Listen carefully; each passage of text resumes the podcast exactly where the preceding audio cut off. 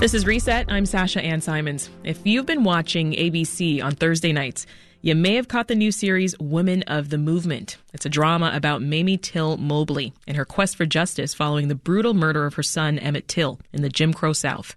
The death of my son has shown me that whatever happens to any of us, anywhere in the world, had better be the business of all of us. Episodes 5 and 6 air tonight, so if you're not caught up, now's your chance. And joining us now is the creator and executive producer of the show, Marissa Jo Cerar. MJ, welcome to Reset. Hi, thanks for having me. So, we've all heard the story of Emmett Till, uh, particularly here in Chicago, but you center this series around his mother. What made you want to tell her story? Well, it was really important for me if I was going to tackle this subject matter that it represented from the mother's point of view and that we get to know Emmett Till um, rather than it being a true crime series where these, you know, true stories are often uh, told from the point of view of lawyers or police officers. And I felt that it was really, really important to humanize Mamie Till Mobley and Emmett Till because, you know, there are some people who have absolutely no idea who they are. And those that do often know very little. They know that he was murdered.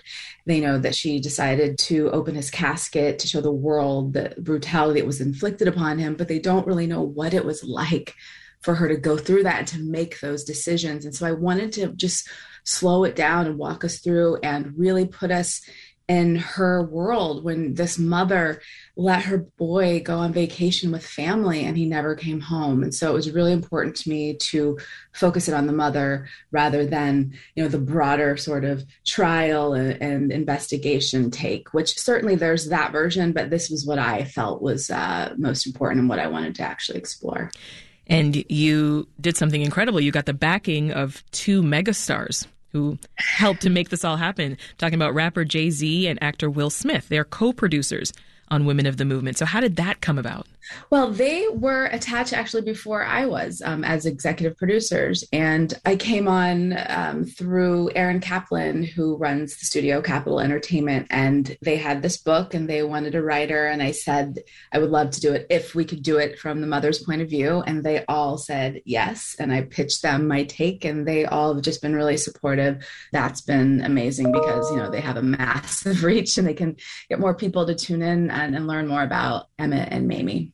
Well, let's talk about you then and, and your background for a little bit, MJ. You're from Illinois. You say that you grew up as the only black person in a tiny town out in central Illinois. So, talk about that experience. I did. Uh, it's a little town called Athens. I think it probably has 1,600 people there. And I mean, from the age of three until, you know, I went to college and I went to Columbia College in Chicago. I went to film school there. You know, it was just pretty much me. I was the only black person. I think there were a couple of other, you know, I think a couple of other people who weren't white. That's the way it was. It's different now. Uh, it's a little more diverse, but it was challenging. Um, and I often only saw people who looked like me because I'm adopted um, in movies and on television. And I think that's probably why, when I was really young, that I knew that I wanted to write to put myself as the hero in stories where I often didn't see people who looked like me as as the hero. Interesting. So that's how your upbringing tends yeah. to inform your work. I think so. Yeah, just being sort of, you know, othered that finds its way in most of the things that I do and or sort of being uh, misunderstood or not fitting in. I mean, it finds its way in, you know, regardless of what the subject matter is. But it, I think we all, all writers do that. We find a way to put ourselves in our projects. Mm-hmm. We can't help it. Well, this is your first time creating and running a series, but you've worked on some very big shows before this. Uh, they include 13 Reasons Why, also yeah. uh, The Handmaid's Tale. Yes. What drew you to those projects? Well, with 13 Reasons Why, um, before it actually even aired, before season one aired, I, I started working on season two. So I had no idea, you know, it was going to be an international phenomenon. I just felt it was really important to talk about bullying and rape culture because it's such an issue, such an issue then, like the beginning of the Me Too movement, and it's always an issue in, in schools. And so I cared very much about that subject matter. And then The Handmaid's Tale was just for me, I was such a fan of the show and uh, my episode in particular that I wrote, you know, was about adoption and uh, identity. And it was really the perfect match for me. And it was a really amazing experience. Um, you don't often get to write on, on your favorite show. So right. that really exciting. And for me, season three, episode five, of Handmaid's Tale, there, you know, it's about motherhood and who's the mother. Is it a biological mother or sort of in quotes adopted mother in the Handmaid's Tale world? And being adopted, it was really amazing to be able to just really talk about uh, motherhood and identity in that way. So I only choose projects where I feel like that I can really explore some things that are very personal to me and that I feel like, you know, they'll, you know, get their money's worth. And yeah. those two projects where I felt like I could use a lot of myself and put a lot of myself into those shows. This is Reset. I'm Sasha Ann Simons. If you're just tuning in, we're talking about the new ABC series Women of the Movement with show creator Marissa Jo Cerar. The series tells the story of Mamie Till Mobley and her quest for justice after the brutal murder of her teen son Emmett Till in 1955. Let's get back to Women of the Movement, MJ. As you mentioned, a lot of folks know about Emmett and Mamie Till's story. They know the ending, right? Mm-hmm. I'm curious about your writing process here because I personally would be wrestling with where to begin telling this story. And you decided to bring it all the way back to his birth. Yes, that was really important to me um, from the moment I started doing my research because I, like most people, I knew who Emmett Till was. I had an idea of who his mother was. I knew what happened to him and what happened to them, but I didn't know who they were. And I didn't know that his birth was a miracle that he nearly died that he was a breech baby. And i didn't know and uh, when he was very young and i think he was six i'm not exactly sure what age off the top of my head that he survived polio. And so to survive these issues to be that close with death and only to be murdered when he was just turned 14 it just devastated me. It was so overwhelming. I have a child I, I just can't imagine it. So I wanted people to see their loved ones in the face of Emmett Till, not to see a martyr or, you know, a victim of a crime, to see a boy. Yeah. And it was really important to me that we start with life, not death that we didn't start with a funeral or a crime scene because that's often what happens with with these types of stories when they're um, made into series or movies that we just want to get into that the plot the mystery the investigation the twists and turns and i really wanted to come at it from a character forward humanity forward and starting with emmett and mamie seeing that she was this young woman. She was sheltered and her mother made a lot of her decisions for her. And then she you know survived this traumatic birth with her son and she vowed to get him through this to take care of him. And she did that. She succeeded only to have this happen. It was just so um, devastating. Uh, and i just felt it was really important to begin there because it's just launches the story but it also puts you with the family yeah. you know it, it really puts you in their home, in their heads, and, and I, hopefully we can relate. You just got here and they're telling me I gotta give you up. I think I'll call him Emmett. I'm so sorry. There's nothing to be sorry about. Sweetie, you heard what the doctor said. What kind of life is he gonna lead in an institution? I'll bring him down here every day if I have to. Every hour. I want more for him, Mama. I want him to be free. In the show, the first time that we see Emmett's face and and see how he was brutalized, uh, it's not when they pull his body out of the river. Uh, it's not when the authorities see him. It's also not when the coroner examines him, but it's when Mamie sees him. Why do you choose that moment? Uh, that from the moment I outlined the episode, I just kept putting notes. I said, We will not see him until she sees him. Because when I read her memoir and when I watched documentaries or just news footage interviews of her talking about that moment, I wanted the audience to be there right there with her. I did not want them to be ahead of her because I wanted them to feel that weight and also to be in awe of her, of her strength in that moment, uh, that her baby was brutalized and she had to see for herself. She had to touch him. No one will believe it. What they did. People need to know. And you will tell them. Of course. And you will show them. Take his picture as he is. Yes, ma'am. What are y'all waiting for? And I felt like it was just so powerful because that was what the decision was to let the people see what she just saw. Like she was strong enough to see it and she was going to force the world to see it so that no one mm-hmm. could say that it didn't happen. So it was really important to just be with Mamie in that moment. And I'm so proud. Everybody just did an amazing job. It's very challenging to watch, but it was so important to me. Well, speaking of an amazing job, let, us talk about Mamie in this moment. You immediately recognize her, her very quiet, uh, but formidable strength. Um, even after she's seen Emmett's body, right? There's that moment out in the hallway where you see her eyes are just brimming with tears, and you think, okay, this is the moment where she's finally going to break down. But then she looks up, and, and you can just tell that she's steeling her spine. Yes. Let's talk about actress Adrienne Warren for just Adrienne. a moment. She is astonishing, and being right there with her you know, filming. I, you know, I moved to Mississippi for four months. I was on set for every episode. I was there. That is the moment when we were filming that where I knew this was going to be undeniable.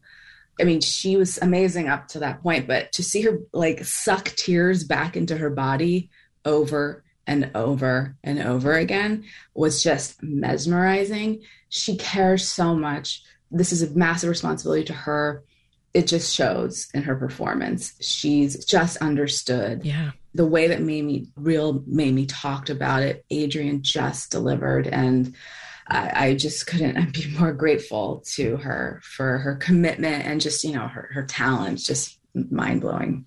Well, while we're talking about casting MJ, how perfect was Cedric Joe for the role of Emmett? My goodness, yeah. he looks just like him. He does. And I don't even think I realized that until I started watching it and I was there. And we even, you know, have contacts to, you know, make his eyes hazel. Yeah. Like, oh, so those were contacts. Okay. Yeah, they, they are. I um, wondered. Yeah, we meet, you know, casting over Zoom and, and we i think we did gina prince bythewood who directed the first episode we you know met with a number of people and it was a few times that we met with cedric and there's just a soulfulness about him that really moved us and he knew who emmett till was he cared so much and we just felt like he could embody him. And then not really until I've been watching it over and over do I see it just how much he looks yes. like. I mean, I mean, I really, it was less about that and more about just embodying him, you know, his mannerisms and his yeah. behavior and falling in love with him. And yeah, but it's, it's just, he's, it's fantastic. We're very fortunate. And we could go on and on with casting, but Glynn Turman, who, oh. I mean, I grew up on, legend in the game. I feel like he was in everything I watched in the 80s and 90s.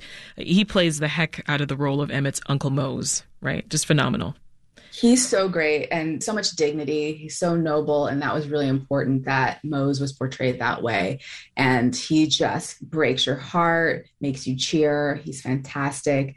And tonight, as you know, as mentioned, episode five and episode six will air our finale. His story in episode six is just so beautiful. And I'm so grateful to Glynn as well. Just such an amazing actor and very funny, funny really? guy. Yeah. Cool. very cool dude.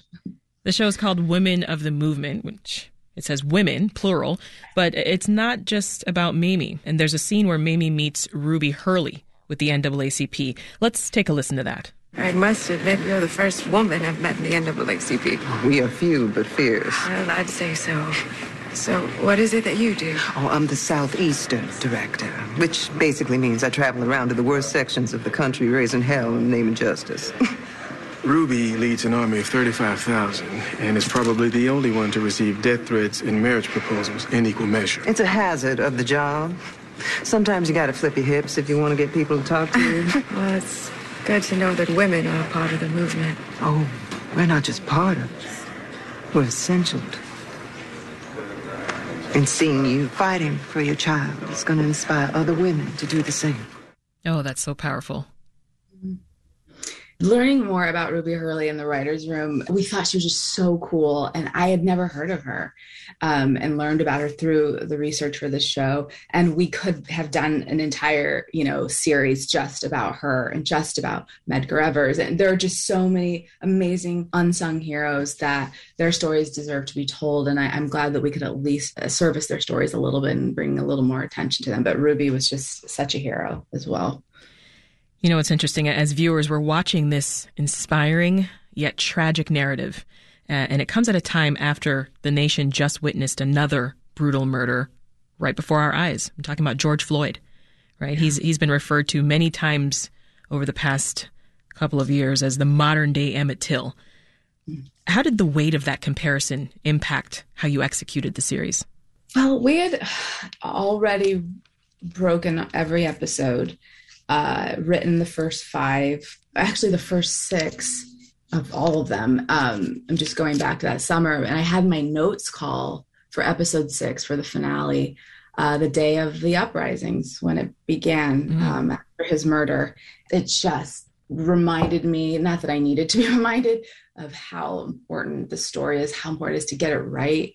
Um, and it was just devastating because it's a reminder also of that we have uh, a long way to go because Emmett's his face, that photo of his brutalized face was sort of went viral in 1955. Right.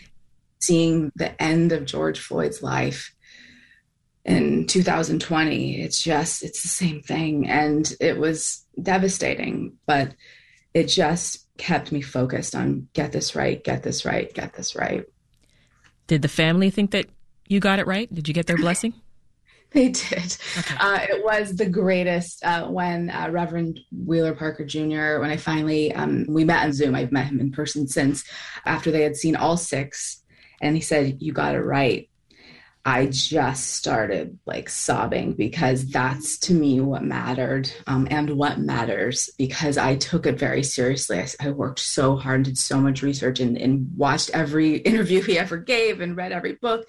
And I just wanted to get it right.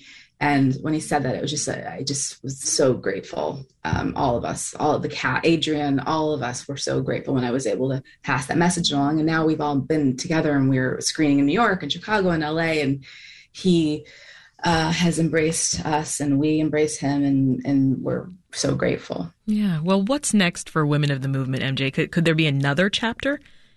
Yeah, I hope so. Um, there are so many stories uh, that people may think they know or they know a blurb about one woman or one story or one crime or one movement that we can really dig into. I know if we are fortunate enough to get another season, I know exactly who it will be for season two. Oh, it's just for people to say. Do tell. Uh, yeah, I can't. I can't say. Come on. but it's it, it's uh, another just amazing family and woman, and I I I've been in touch with the family and been working with them closely, and so hopefully this will happen. Um, but this could go on forever, and we, it doesn't have to just be in the 50s or the 60s. It could be the 70s, 80s, 90s, early aughts, and present day. There are so many women whose stories deserve to be told, and I would love to be part of telling them. Well, my fingers are crossed for you. That is Marissa Jo Cerar, creator of the ABC series Women of the Movement. The finale airs tonight at 7 on ABC. MJ, thank you so much for talking with us. Thank you so much. Thanks for listening. I'm Sasha Ann Simons. We've got more for you on the podcast, WBEZ's Reset, wherever you listen.